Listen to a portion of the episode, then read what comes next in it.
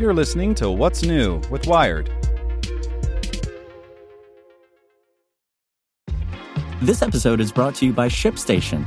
You know, some things take a lot of work, like sending little robots to far off distant planets. And just as that's challenging, so too is running a successful e commerce business, especially when there's so much to do. So I want to introduce you all to ShipStation.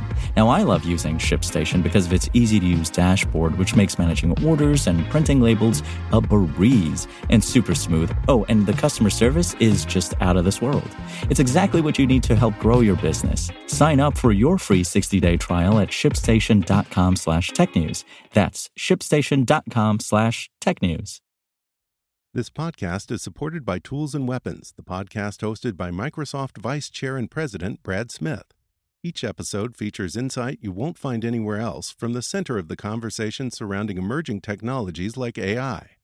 Right now on the podcast, you can hear a special episode where Brad Smith lays out Microsoft's vision for a vibrant marketplace driving the new AI economy. To hear more, follow or subscribe to Tools and Weapons with Brad Smith wherever you get your podcasts. Welcome to the most interesting thing in tech from Nick Thompson, editor in chief of Wired Magazine.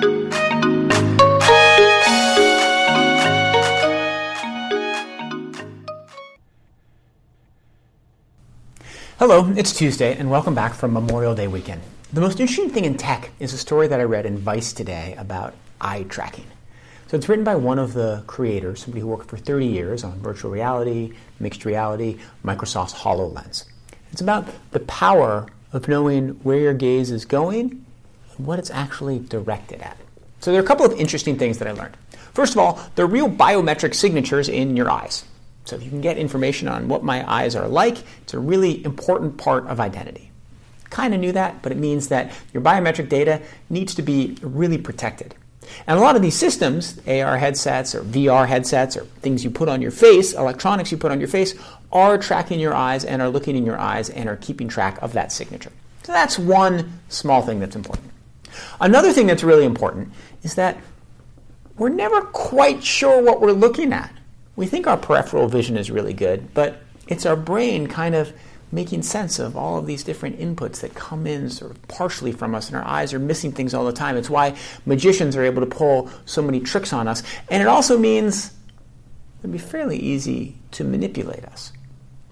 Well, now let's go to another interesting thing, which is there's actually a lot of good that can come of that, right? So you can imagine these glasses with the latest technology and all that we've learned about gaze constantly adjusting so whatever I'm looking at is in focus.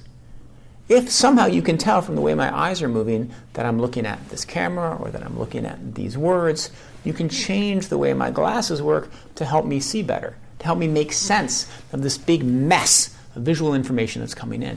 But, and this is the main point of the essay and the most important thing, there are also real opportunities for manipulation. Because if you can understand how somebody's eyes are moving and how their pupils dilate, you can tell who they're attracted to you can tell who they enjoy interacting with in an office. You can tell whether they like cars or aren't interested in cars. Once you have that information, you can advertise to them in ways that would be extremely powerful and would feel quite manipulative if totally effective. So, it's an exciting world. As with so much in tech, there are great things that could happen, or it could end up being really creepy. That's the most interesting thing in tech today. See you tomorrow.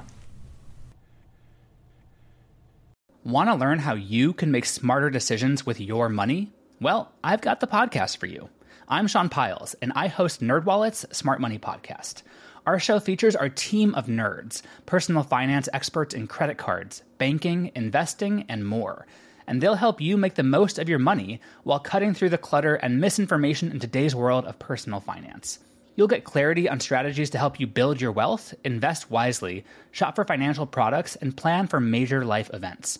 Listen to NerdWallet's Smart Money Podcast wherever you get your podcasts.